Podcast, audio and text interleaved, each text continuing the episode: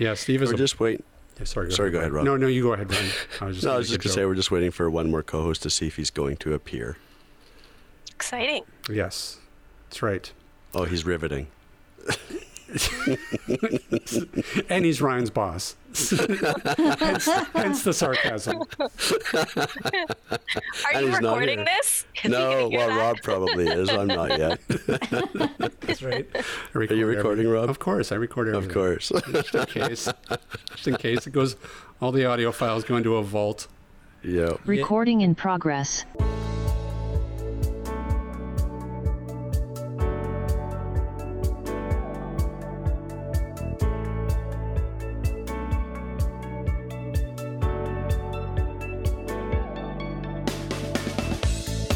Hey, and welcome to another episode of AT Banter.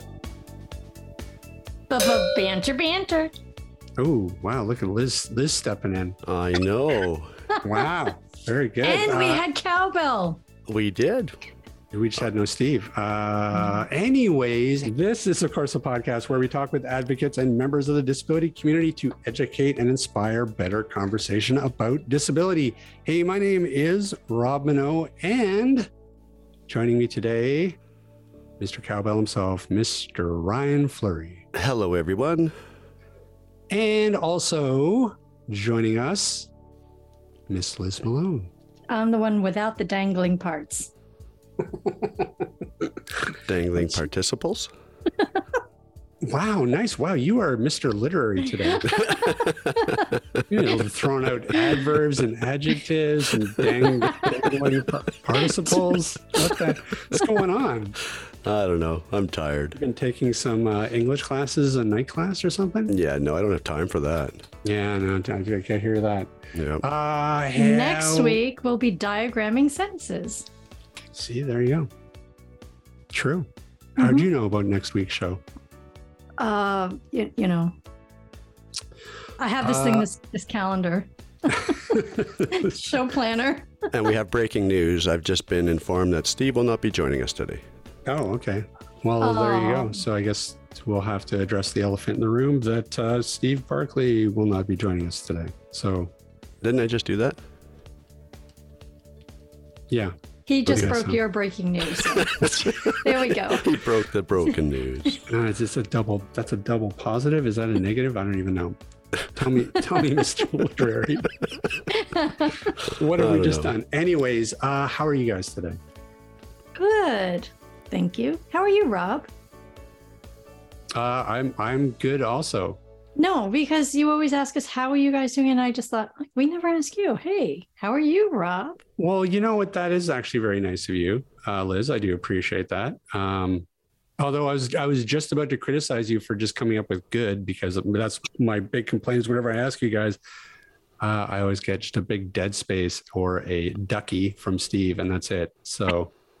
And yet you still ask it week after week after week. Well, listen, I figure like do some show prep, do something, get, get out there, have a story, do what annoyed you today, anything. All right. Gonna- be ready I'm for next week. To, I, yeah, okay. I have to re- replace you guys with Chat GPT. Oh, we should do a show with just Chat GPT and us. Actually, that's not a bad idea. We could just ask it questions. yeah. You know what bugs me about that whole thing? Sorry, just try to quick aside. You did Rob's ask me rant, Rob's rant. but it doesn't like what the the whole AI thing doesn't bother me. What bothers me is what they're using it to replace. Like I feel it's really stupid of me. Like uh, it's really stupid to me that you know we go after art and writing first with with AI. Like why don't we let's replace something that needs replacing? Like I don't know, politicians.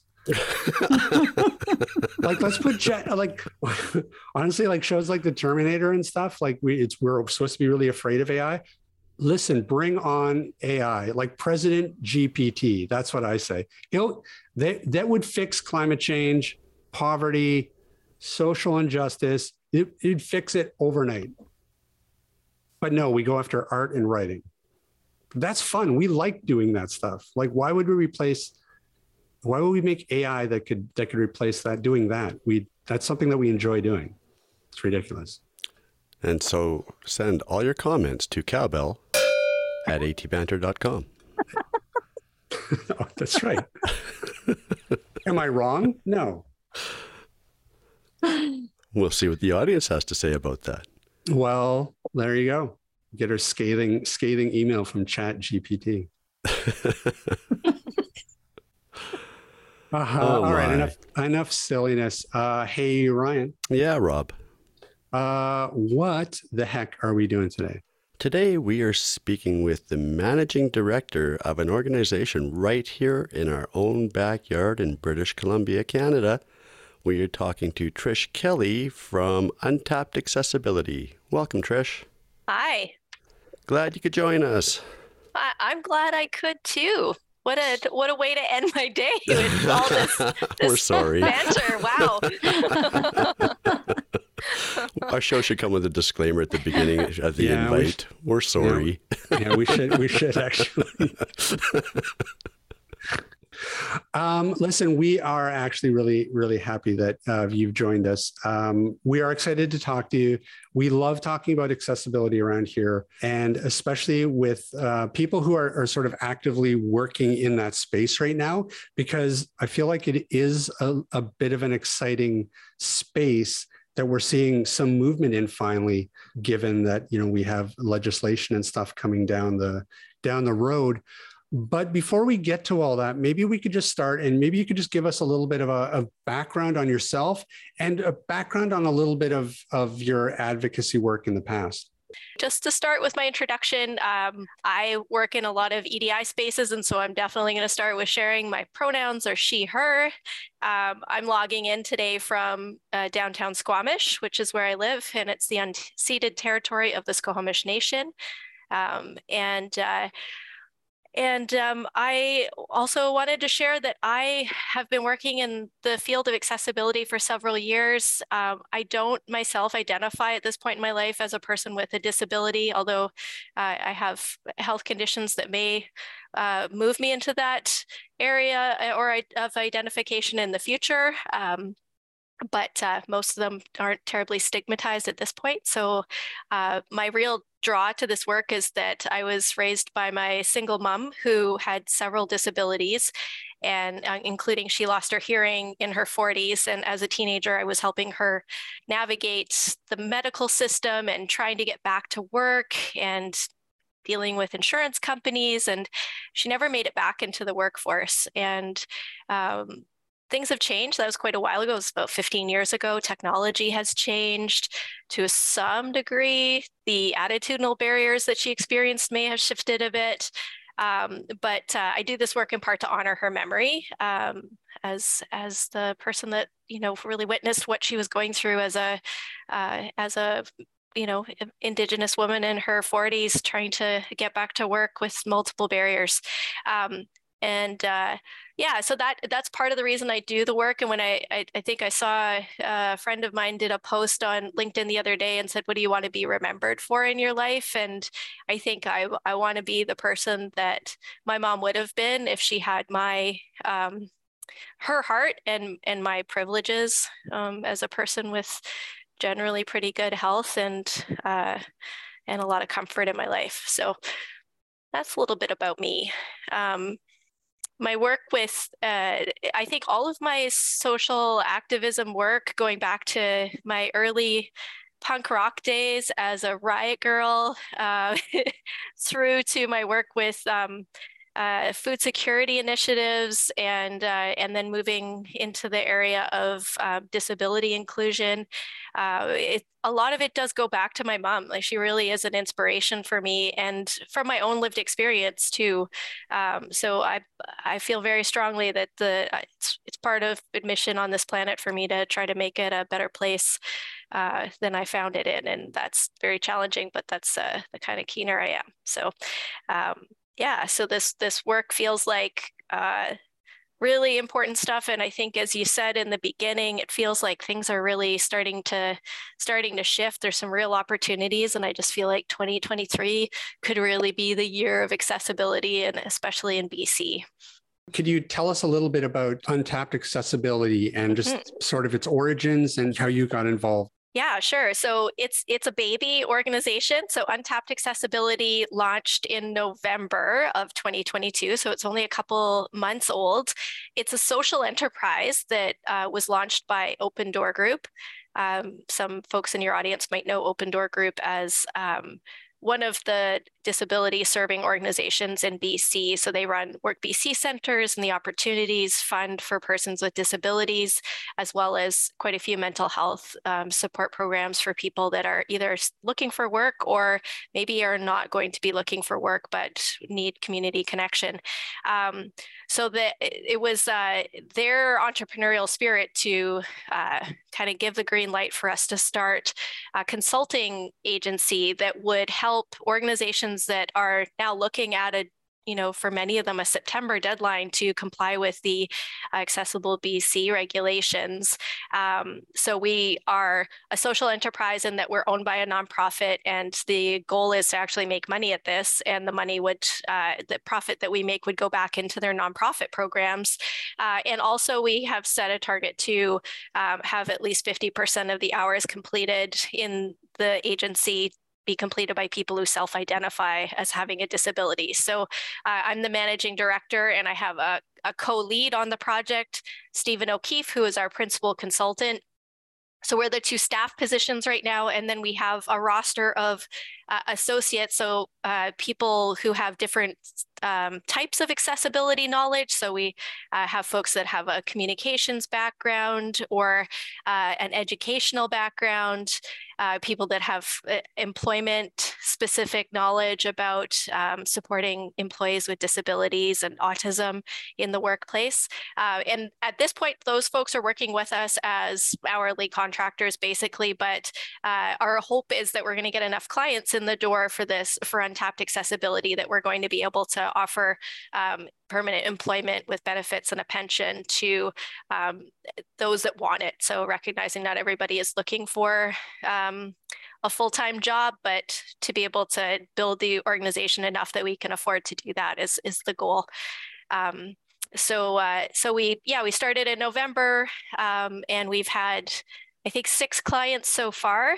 And it's been really interesting because uh, one of those clients is an organization that actually has to do this work based on the legislation. They've got a September deadline of this year, uh, but all the others are not. They're organizations, either nonprofits or small businesses or other organizations that have decided that accessibility is something that aligns with their values, uh, with other work that they're doing around uh, equity, diversity, inclusion, or they have other internal goals that mean this. It's time to do this work. So that's super exciting. Um, that uh, you know we hope we hope more of those big organizations need help too. But uh, it's great to see that this is just what's coming about in terms of where uh, organizations want to focus their their energy.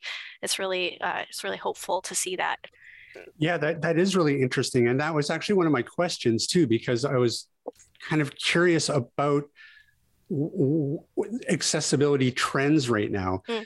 Um, in terms of like, are, are you seeing a lot of businesses sort of uh, uh, taking this on because of the legislation, or are you seeing them taking it on for for other reasons? So it sounds like it's a little bit of a mixed bag. Yeah, like um, I started working on this concept of something like untapped accessibility um, February of last year, just knowing that the legislation was coming, I thought, wow, there's going to be a lot of organizations that uh, just don't understand enough about what accessibility means um, or don't have the internal competency and i bet you you know dollars to donuts they're going to put this on their hr team or their edi lead and think that they're you know that accessibility means disability employment and and they're going to miss out on all of the other aspects of what goes into the legislation or um, addressing accessibility in your in your organization overall. So um, I, I think that I, I think that what some of the trends I'm seeing in the response so far is that there's not a lot of under um, awareness around the legislation. Um, and in terms of some organizations that I've talked to think it's a lot more detailed than it is. And, and they really do think it's about getting their employment practices um, to be more inclusive of people with disabilities, but they're not understanding the, the breadth of it. Um, or they just don't know about it at all. So uh, we're actually running a webinar on January 26th um, that is about trends in accessibility and covering the legislation in other areas as well, um, because I, I, think there just needs to be more awareness. I, I think there's going to be quite a few organizations that will be pretty surprised by what they hear and um, immediately panicked about the deadline coming up in September for many of them. It's kind of like split September 2023 or 2024, depending on their subsector. But yeah, I think there's going to be quite a few organizations that are surprised by that. But it is so exciting as an advocate to be able to say to any organization, hey, you better get working on this because, you know, first it's the public sector, but we can expect it's going to roll out to every part of BC society. So private sector will be touched by this, uh, you know, eventually anyway. So why don't we get started now and align it with the values of your organization and what you're already doing, so that you're not uh, at the mercy of whatever government tells you to do two years from now. We've been saying this for as long as we've we've had the podcast that the, the term accessibility it's it can be such a it, it can be both intimidating and nebulous, especially to, to business owners who don't really understand it. Mm-hmm. So how do you when you when yeah. when you either have a, a business come to you and and ask you about it, how do you kind of break it down for them in a sense of like do you do you kind of have like a, a one minute accessibility elevator pitch that you can give them to sort of break it down really easily for them at least initially.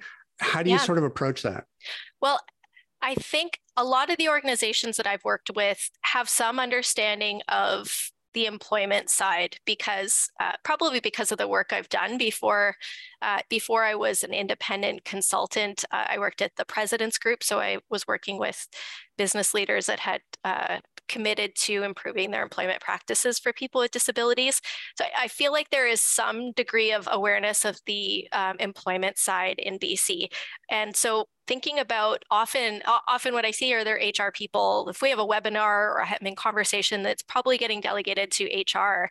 And so uh, one of the key things I like to explain about accessibility is that uh, I kind of line it up with a, a more plain language approach to explaining the difference between a social model and a medical model of disability. And so I say, like, in the past, um, there was definitely a focus in organizations on the idea that a disability was uh, a problem for an individual and that you were either supporting them with accommodations or telling them to go get themselves fixed in some way, or was it still that individual's responsibility to deal with it. But accessibility for uh, organizations is an opportunity to recognize that um, it's not the person's individual condition that is disabling, it's the processes, attitudes, uh, the policies, and the physical infrastructure of the organization itself that gets in the way. And the good news of that is that a lot of that is in the control of the organization I'm talking to. They have a lot of room to remove the barriers because they're the ones that write the policies. They design their buildings. Um, they decide who gets an interview and all of those kind of pieces. So accessibility is the work that we do to remove the barriers that are in the control of the organization or the institution or the system. You know, I also think that a lot of a lot of companies will sort of look at the surface of something like accessibility and go okay well we need you know we need to get them a screen reader we need to get them whatever you know a larger monitor with with screen magnification software for this for this employee or that employee but it does really go farther than that mm-hmm. because the barriers that we're talking about they can very well be attitudinal barriers you know among the staff or even even among um, policies within that company. Are, are are companies sort of slower to sort of adapt those um, than they are in terms of like just buying equipment? Well, I think that's why I'm excited about the the way that the BC accessibility regulations for the public sector have been laid out is because they um, it's not going to work if they keep it just in HR. And I think HR is the department in a large organization that has that experience with dealing with accommodation uh, or back to work programs and those kind of pieces, like the more medicalized and individualized uh, approach to looking at disability in their organization. But if they give it to HR and HR is told to just go away and do it, it they won't they won't be successful. They won't uh, actually deliver on the requirements for the legislation. So it, it it's this really great opportunity to say, let's talk about the kinds of barriers that might be encountered by, you know, and we're not just talking about your employees. I think that's another key aspect of what they need to understand that we're talking about how they deliver service, how they develop products, um, all, all these customer or public facing pieces to their business as well. And that means that we need the head of IT to be understanding what is going on and what accessibility is. We need whoever is in charge of facilities. We need all these departments, these operational departments and comms um, that are outside of HR to be part of a team that will make sure that the accessibility overall is being um, actually investigated and addressed in the organization. And I think that that will bring in people that are, you know, in some cases have a very different focus than the HR team is used to. Um, and so we can you know, uh, indoctrinate them right from the beginning about a social model of disability and the different types of barriers.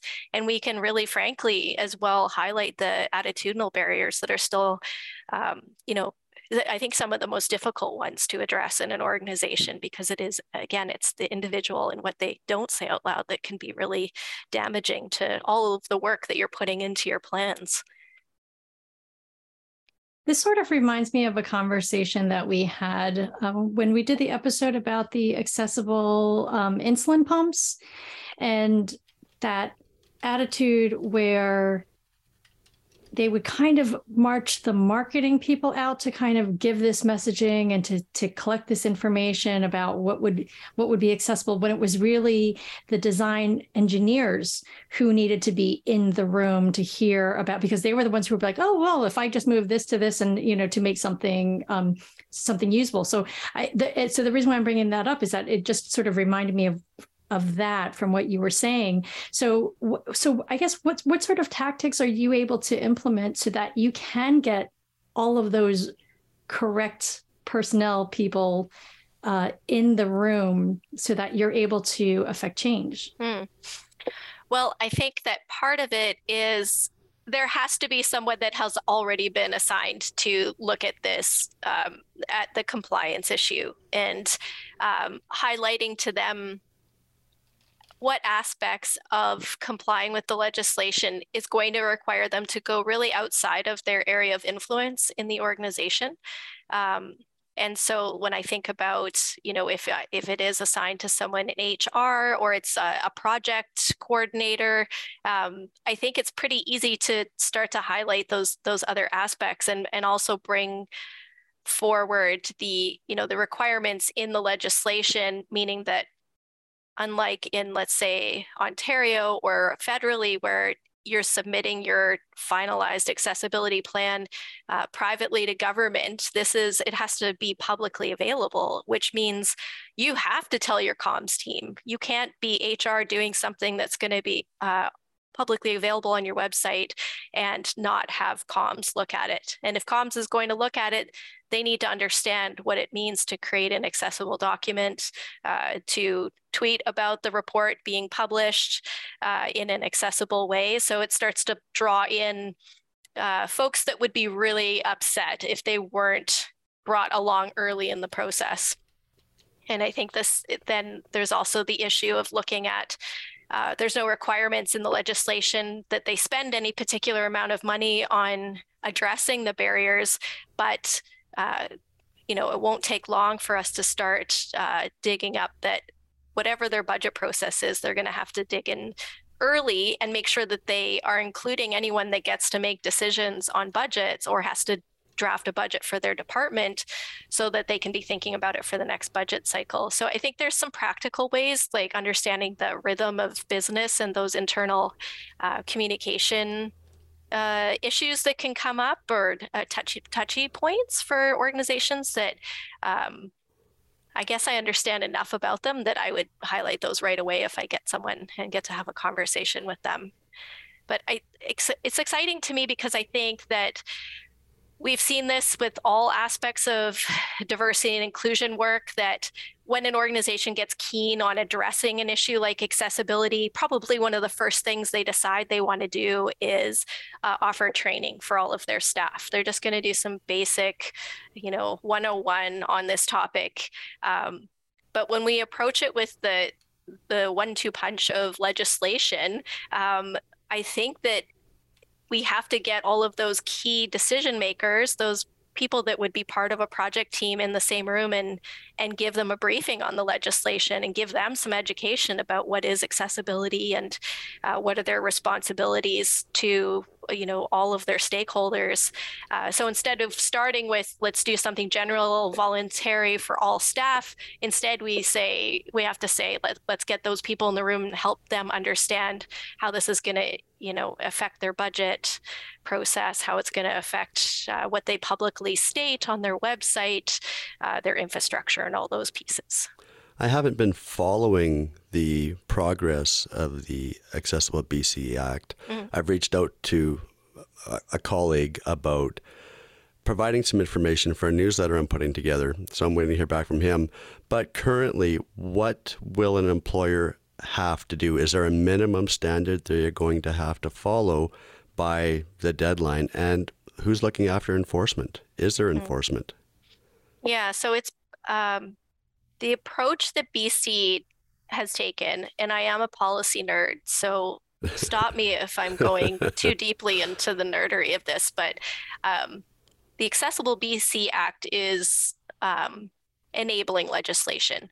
What it basically does is it gives a green light to say we are going to develop more specific standards in these areas and in these ways. So you'll see in the Accessible BC Act, it names different um, standards that will come, including employment, service delivery, uh, I believe education is in there, communication, uh, built environment. There's a there's quite a list, and then it says we can do more than that if we want to eventually. Um, so the the enabling legislation is the green light to say, okay, we are giving notice that we are going to start working on uh, either regulations or standards right. for all of those areas. In addition to that, because the business community and I, I think other members of the community said, you better model this well and don't leave yourselves out of it, government. Um, some of the first steps that have been taken are from the government itself. Um, so they have already published an accessibility plan. They created a, a provincial accessibility committee, and um, and then they created some requirements for the public sector. So the public sector is very much attached to the government, so they have more jurisdiction there. And so they said, okay, just like we're doing, all of the public sectors, the universities, libraries, municipalities, uh, police boards, um, a couple other areas and crown agencies all have to do the same thing. So they need to create a accessibility committee, a plan, and a public feedback mechanism. And that all has to be done uh, for most of them by September 1st of 2023. And then uh, the crown agencies and tribunals and public health authorities are all in 2024. Um, so that's a lot of work when you start to dig into it when you realize how complex it is that's a sure. lot of work but the detail in the legislation is very very thin and so the government says they developed it to be flexible. Um, but in terms of employment and actual requirements for employers, those will come under an employment standard, which they just announced who will who is on the committee that the technical committee that will develop that standard. That announcement just went out at the beginning of December 2022. So I imagine, although they you know aren't completely specific about the timeline that it will take probably a year to 18 months for them to develop the standard. And then, similar to what's happened in other jurisdictions, I imagine it will be they'll start with um, the public sector, then big private sector employers, and it will kind of roll out until it touches all but the smallest micro business in BC. That's my expectation. So employment and uh, service delivery are the first two where they've already got a technical committee up and running, and those committees should start meeting this this spring to develop the standards that uh, will uh, eventually touch all employers. Right. So we're still in the in the development of standard stage. Yeah. Um, but I, and I'm not sure exactly what that will look like on a, Sure. a legal front. It, Yeah. it could be that it's edits to the Employment Standards Act, um, which would be really exciting. Right. Um, so we'll see where we'll see where that goes. Do you think we are going to run into issues interprovincially because Alberta is, is starting one, Saskatchewan's talking about an accessible act, Ontario has the ODA. You know, is each province going to be, you know, doing their own thing, coming up with their own regulations, their own standards? And then, of course, we've got the Accessible Canada Act. You know, how confusing is this going to be?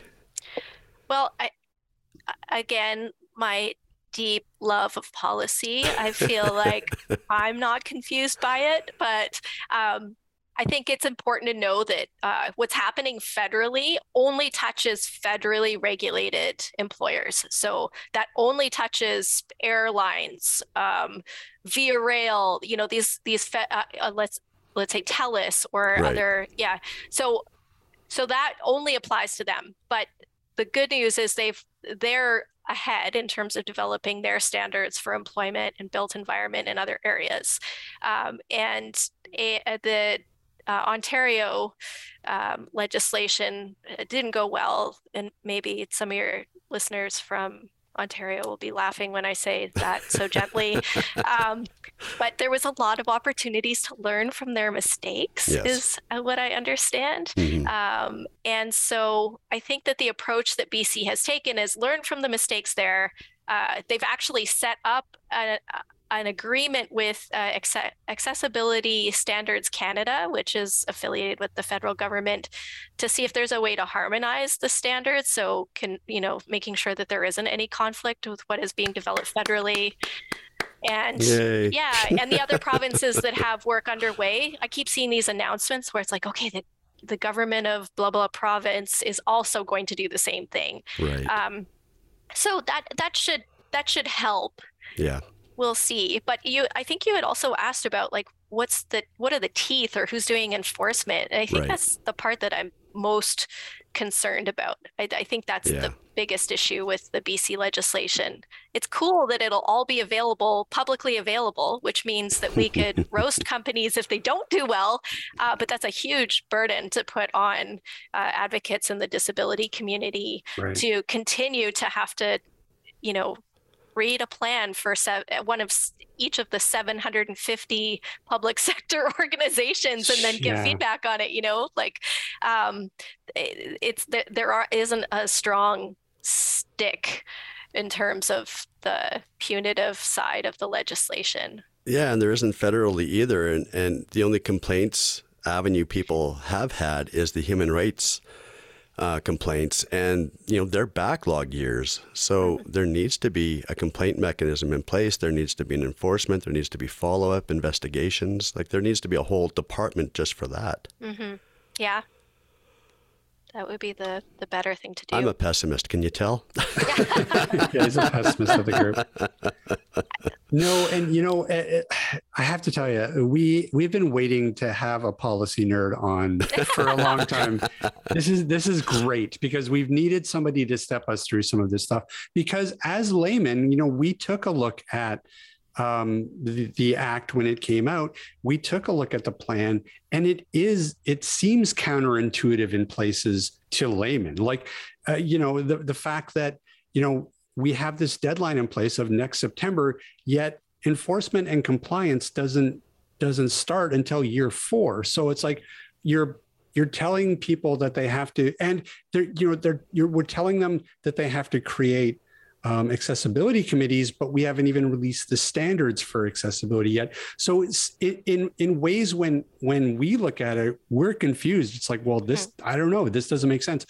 Do you get sort of get the same response from from different companies when you're talking to them about about this and about the legislation? That's a really good question. So at this point, the legislation, like the actual accessible BC regulation for the public sector, that only applies to the public sector. And there is nothing in there in terms of fines or uh, enforcement. Um, that section is currently blank. But I, what I don't understand is exactly how much influence the BC government has over the, its own public sector. You know, like um, those are organizations that are basically part of government. So maybe they don't need a really big stick because when they say do this, that's enough. Um, versus if it was the private sector, uh, where it would need to really highlight fines and, and repercussions for not delivering on time. Um, because I'm surprised. I'm surprised by the sense of urgency that I hear from even small organizations. Like I've heard from so many libraries that are really worried about this. They really want to do the right thing. They want to do it well. Um, but uh, it's they're not saying we're afraid of being fined. Um, and so that's probably a testament to how awesome libraries are. But I also think that there is part of it, having never been part of the public sector, that I don't understand about the the influence that legislation has over them um, versus working with uh, you know with businesses where we would have to be really I think highlighting the reputational risk is is what I would be highlighting with them. Like, yes, it's true. There isn't like a hundred and fifty thousand dollar fine listed for you if you don't have this by September first. But if you publish a really weak accessibility plan, um, that's uh, you know it's the reputational risk that you're facing is not worth it. Let's get this done properly. Right. And so it almost goes back to like presenting it like a business case to to companies right? Saying that listen it yes it, you know if you not only is it you know legislated and it's the right thing to do but also like look if you, if you go through this you're looking at you know improving your business or improving your reputation or improving your customer base because you've built you know you have this accessibility plan that's going to attract a, a different subset of customers that maybe you've never had before. Does that ever factor into to it when you when you talk to different um, businesses about accessibility? Before the legislation that was one of the main tools that we had um, but this is another area of policy, but if I can tell this little story, I used to work in the area of food security, and uh, composting and diverting food waste was a really uh, hot topic.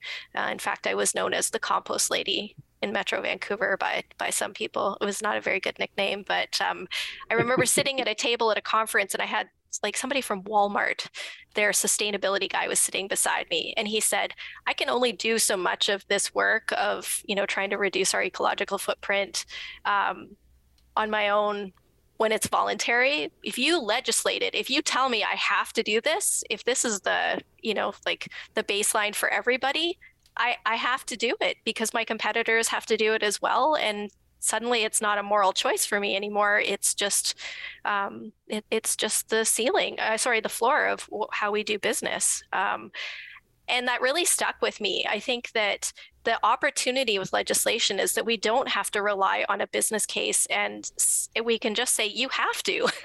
Like there's no longer the selling you. Of course there's that you want people to be able to find their what's in it for them and like how does this resonate or how do they personalize it so that they can uh, really care about the work? But i'm really excited about the opportunity to move away from having to make a business case because i um, it's feedback that I've received from uh, people in the disability community as well is that there uh, we shouldn't be talking about a business case because there's no business case for excluding people with disabilities. Mm-hmm. If you dig into it and you and you try to unearth what that assumed business case is for uh, a business owner to exclude 20% of their potential customers, 20% of the talent pool, it, there's nothing there. Um, it's it's all based on inaccurate um, stereotypes and assumptions. Um, there's no business case aside from their ignorance. And so I find it really, uh, I really don't want to have to make a business case anymore. I, I, don't want to try to convince people that they're going to have employees that stay longer because they feel limited in their choices and therefore, haha, it's better retention rates for you. Um, I want them to understand that this is where the world is moving now, that we are beyond the point where it's okay to exclude someone from applying to your organization or buying your product uh, based on a poor design process on your part. Like that, we just don't accept that anymore. We're moving on.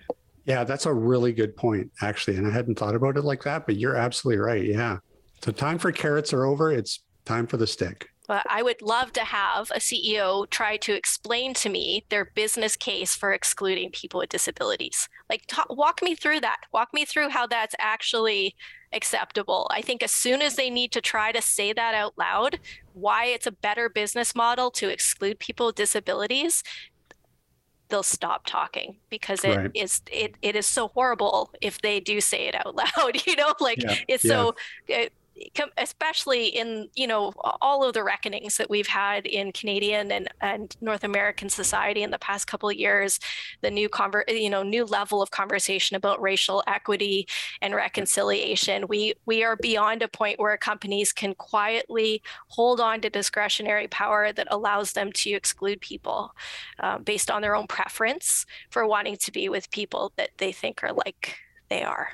Yeah, well, and you know, and we've said on this on this show before um, that you know, there's you're right. There has been a lot of reckonings uh, in society over the past few years, but I would argue that the disability community, with the, we're still we're still waiting for that big reckoning. In in a way, it's it's you know, we, as Ryan Ryan always says, he's ready to he's ready to storm the legislature and get some of this get some of these changes really done and get some of these the, the, the social impact um, around uh, disability justice is i think the reckoning is still coming. Yeah i agree. It's it there there's a big gap a, a glaring omission in all of the equity, diversity, inclusion work that has been happening in the past couple of years in the corporate world, there is still such a neglect of um, understanding and appreciating how much ableism is uh, getting in the way of organizations and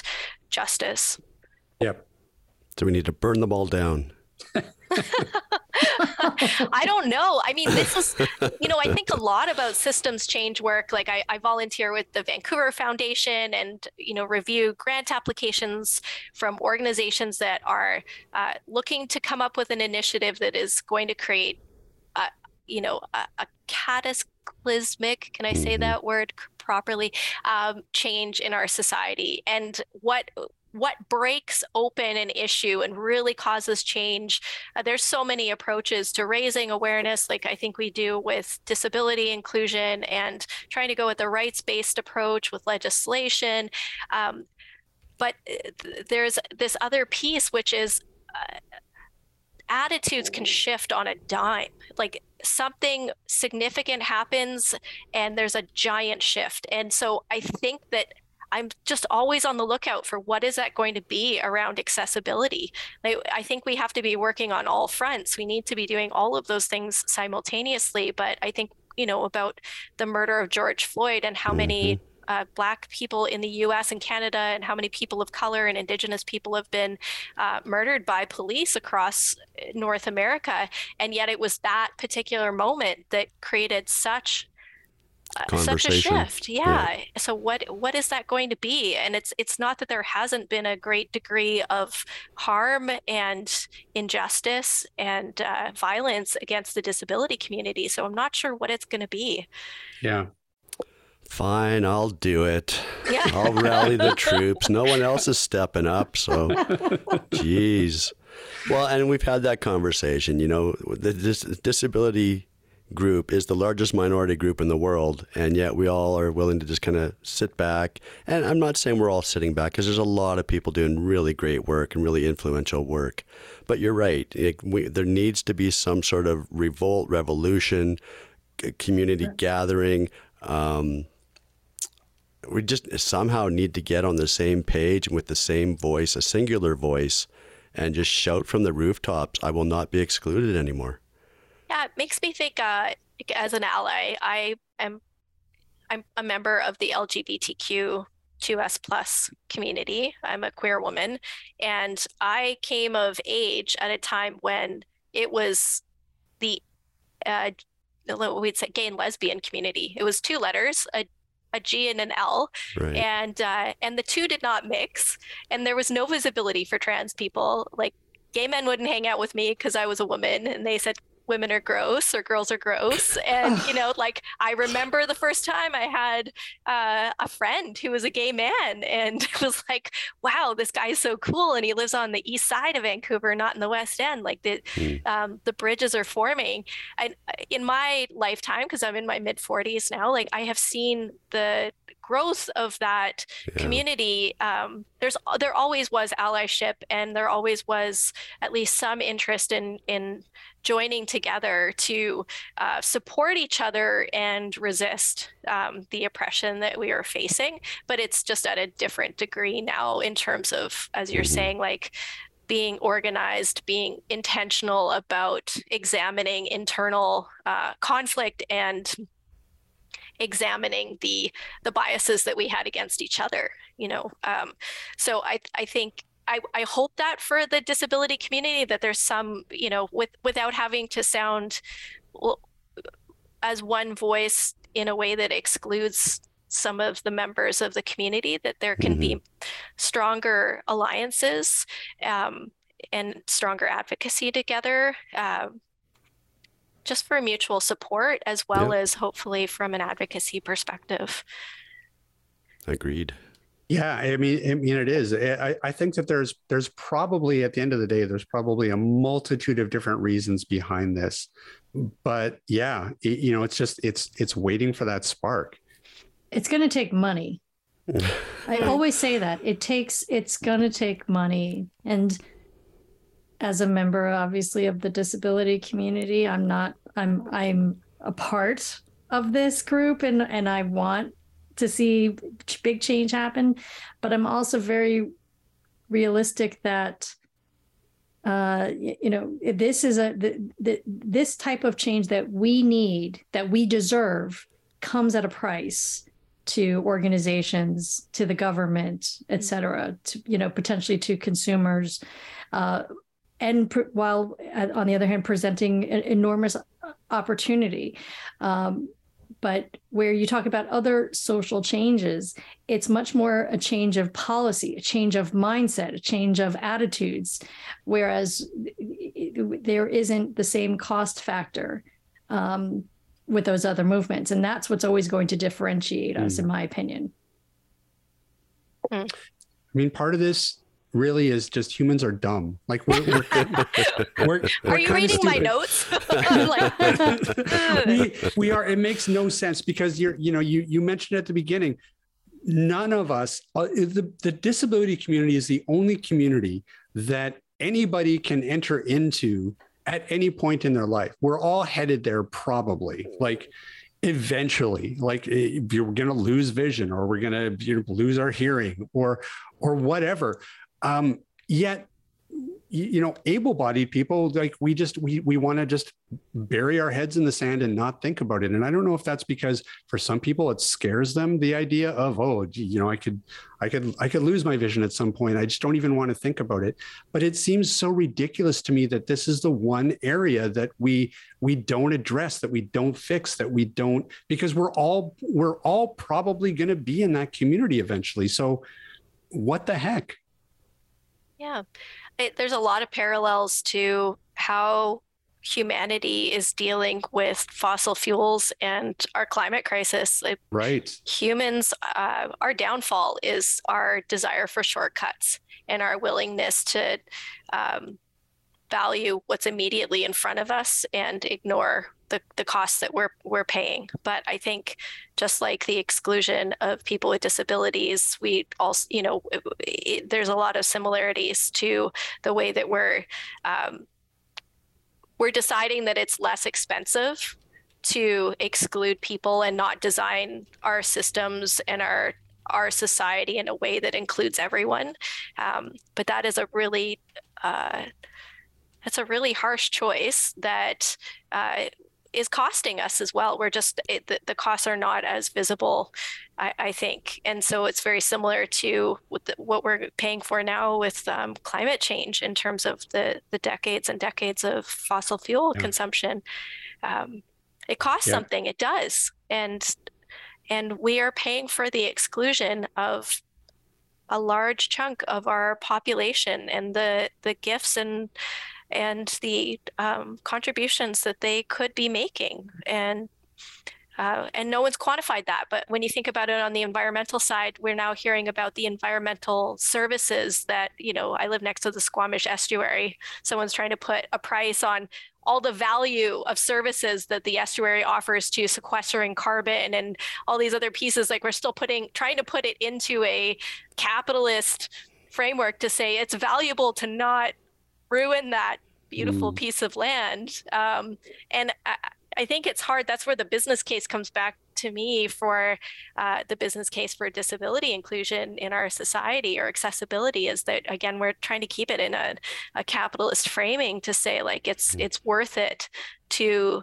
take the extra effort but that's uh, we we built shortcuts and exclusion into the way that we design our society um, it's not like uh, yeah that's that's the problem yeah.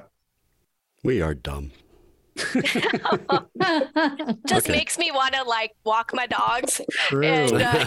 exactly. See, I'm telling you guys, chat. Let's put Chat GPT in charge. Like that's he. The, it would fix all of this problem overnight. Oh, sorry. Good catch. No, that's that's true. Actually, the problem you're right. with Uh, with all of the yeah, AI right. is that it was designed by humans. And so I wouldn't be surprised right. if ChatGPT has been given pronouns. A gender. oh my gosh. I can't believe I did that. Wow, you're right.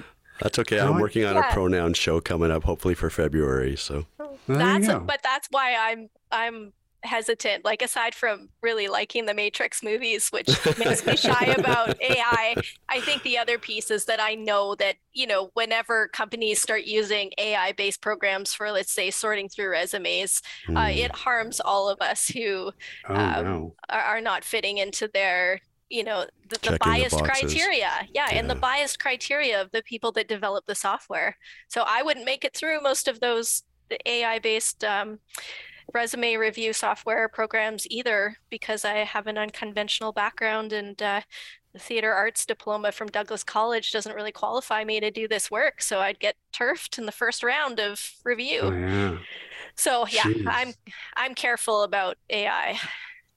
I hadn't even thought of, of that. Yeah. That's right. Down with Chat GPT. Yeah, I'm with I'm with you. I would I, I have an English degree. I wouldn't get through the first round either.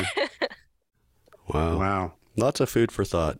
No kidding. Yeah. Uh, can I just share? I, I wear a, a Fitbit um, Mm-hmm. and it tells me when I go into cardio, and it just congratulated me for 30 minutes of exercise. So I guess I've been kind of wound up in this conversation. I'm literally sitting down, just talking about my advocacy work. You talk with your it. hands a lot, do you? Waving your so. arms. Yeah. And... yeah, listen. Yeah, my... I, I did learn ASL when my mom lost her hearing, so I have kind of a hand accent where I gesture sure. a lot. Yeah. Yeah, that's funny. Well, this is good. Listen, my blood pressure's up too. I think listen, we thank you so much for um, coming on and talking with us. This has been really enlightening, and it. I, I love that you were kind of able to to frame some of the uh, Accessible BC Act for us because we well, honestly like we have been looking to to have somebody on that can do that for us. So I really appreciate that. It's a really great part of not working for government that I can talk to you that way. Um, yeah, I'm also working with Disability Alliance of BC, uh, who received some funding to help the public sector reach compliance. And I've been, I just uh, today sent a final draft of a guide to writing your first accessibility plan um, to my proofreaders. Uh, and that will be coming out in February through Disability Alliance of BC. So um, it's not quite as frank as what I have said to you today because I had to put a lot of you might consider, or perhaps right. you might think if you would like to, you could, because the legislation is so thin on details that uh, there is a lot of room for interpretation. But um, but that will be available, and it it should be interesting um, for anyone to read. I think because I yeah. love policy. Yep. Yeah, I love it. Actually, and just before we let you go, though, I, just I just want one hot take because I'm cool. curious to know what your what your opinion on this is because I have my own. But what do you think of in the province's accessibility plan them not releasing any sort of timelines? yeah, I was. Uh referencing their plan, looking for somewhere to reference it in the guide as I was writing it, and I noticed that there are no there are no timelines. Um, it's a, it's not the strongest modeling to the rest of the organizations that have to comply with that um, legislation. I mean, they have to update the plan every three years, but yeah, that's not a smart goal. Yeah, thank you. I, I totally agree. I mean, I you know, and I feel like part of them looked at at Ontario, and because let's let's be honest, Ontario has no hope of of meeting that their 2025 um, accessibility you know goal. Like no chance. So I don't know if they looked at that and went, well, let's not paint ourselves into a corner and let's just not have timelines. I don't know, but I, I agree. Like I don't I don't understand what the point of having this big plan and then you're not you're not actually placing any sort of of goals on it. It, it makes no sense to me. It's one of my first uh, takeaways from writing policy for companies was that when you get them to put a timeline and make a firm commitment, and then it has to be publicly available, that gives you the tension to get the work done. It's the exactly. So, mm-hmm. yeah, I mean, even if the government is just so convinced that you know they need to model this and therefore they know that they're going to get through all of these actions it's you know they're so confident of their ability to deliver that they don't need to put a timeline and it just makes the document snappier if they don't. Um, it's not it's not modeling that for the 750 organizations that don't have their depth of knowledge around accessibility that are you know not able to use their plan as a, as a proper template to create their own. So uh, it's definitely something i'll be recommending because you need the positive tension and you need you can't work it into your uh, internal planning processes as an organization unless you have a timeline and yeah. uh, someone who's responsible for delivering as well. Exactly. Yeah. Mm-hmm. So yeah, we'll we'll be suggesting smart goals or even better. BC, Canada's most accessible province at some point.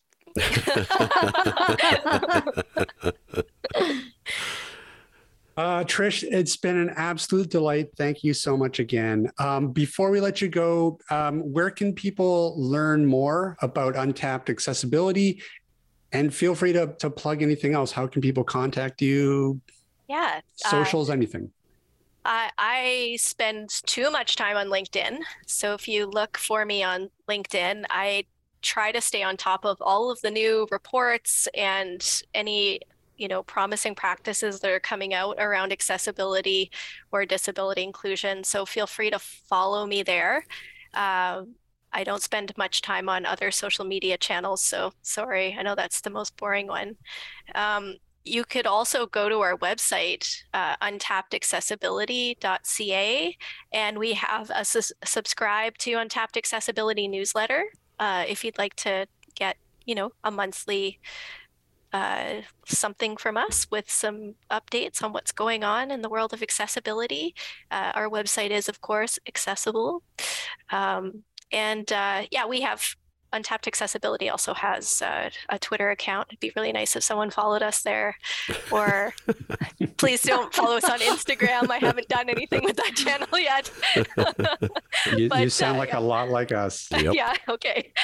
like, uh, there's only so many hours in the day. Um, yep. Yeah. But uh, so our website, untappedaccessibility.ca, and uh, and me on LinkedIn if you care about that sort of thing.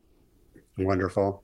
Okay, Trish. Uh, thanks again, yeah, and thank uh, we'll uh, we'll talk to you soon. And and yeah, um, maybe we'll have you on again if we if we if we want to dive in uh, with something about the the act. Uh, we would love to be able to have you on and, and talk intelligently about it. Why don't yeah, we bring sure. you back in September when this deadline is supposed to be up? Ooh, I like that.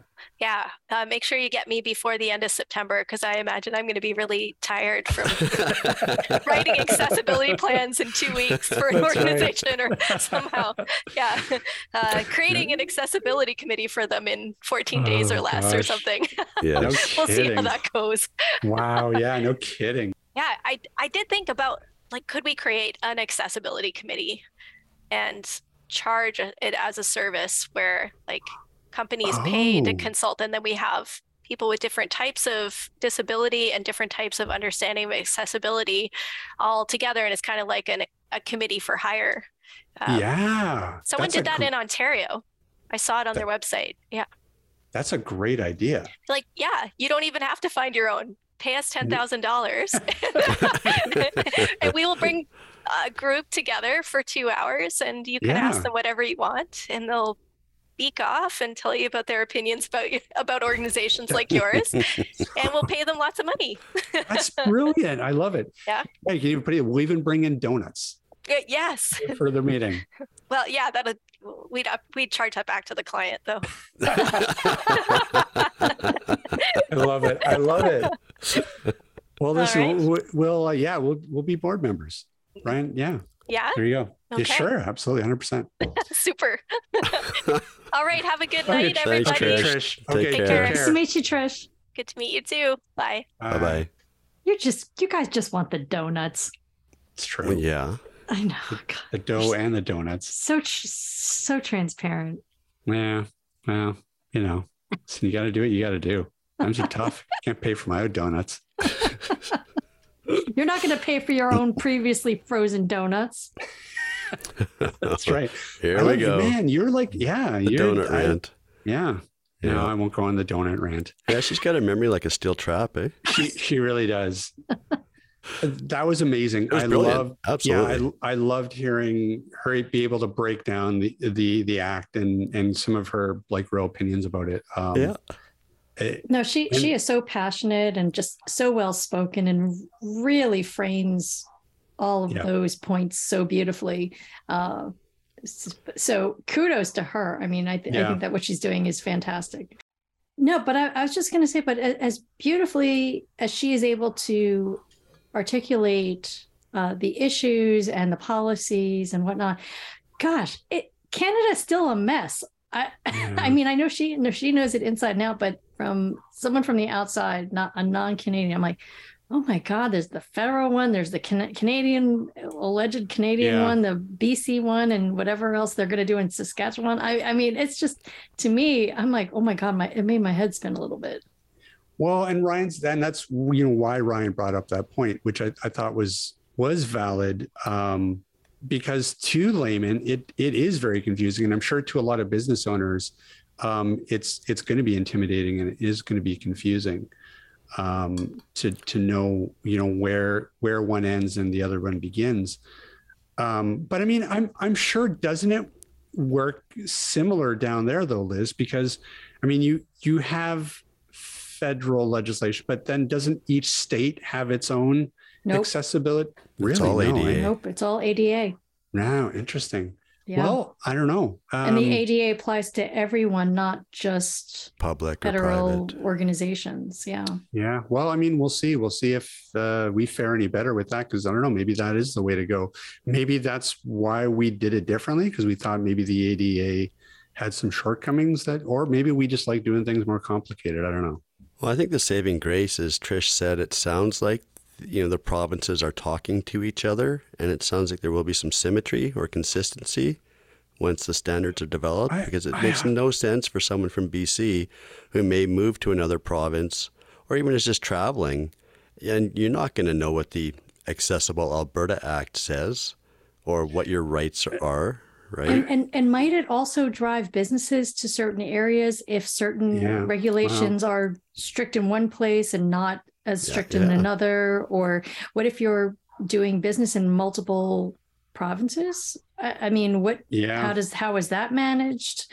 yeah. Um, it's Yeah. just I, you know, and I I know it's like putting the cart before the horse because I, I mean it's better to have something than nothing. But I I think that it long term it could have some strategic complications.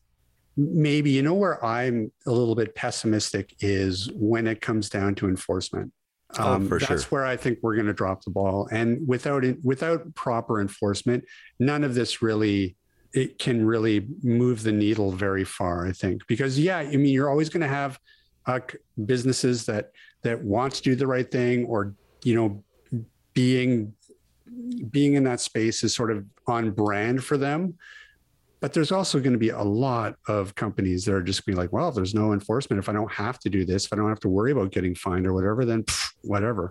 Or if the Um, fines are too small, then it might be less Worth- expensive for them to pay the fines than it is to make the changes. Yes. Right, exactly, right, and that's my fear, um, is that that our enforcement mechanism just isn't gonna isn't gonna cut it. Um, so hopefully that's you know I'm wrong about that. Well, and I, Yeah. you know, that that's what gets me all wrangled up when I watch the news at night. You know, you'll hear about, I don't know, even just some drunk driver who you know crashes his car into a pole or you know r- hits another vehicle and, and kills somebody. You know, the ramifications for that are his insurance premiums went up, right? Like if you want to set precedents, you take his car, you impound it, you crush it. Boom, done. You're Yeah. now out your sixty thousand dollar vehicle, right? You, you you have penalties, and our our society is so soft. Like you said, you know, enforcement has to be tough, and it has to be it has to be there. Yeah, it really does. I mean, we'll see, but I mean, again, you know, we have to wait till year four of the Yeah. of the Great BC accessibility Oh God, plan that's- before Well, they and- before we know even what that's going to look like. See that? It's Well, the unfortunate part too is that what happens if a new government comes in? Well, yeah, that's a very good point too.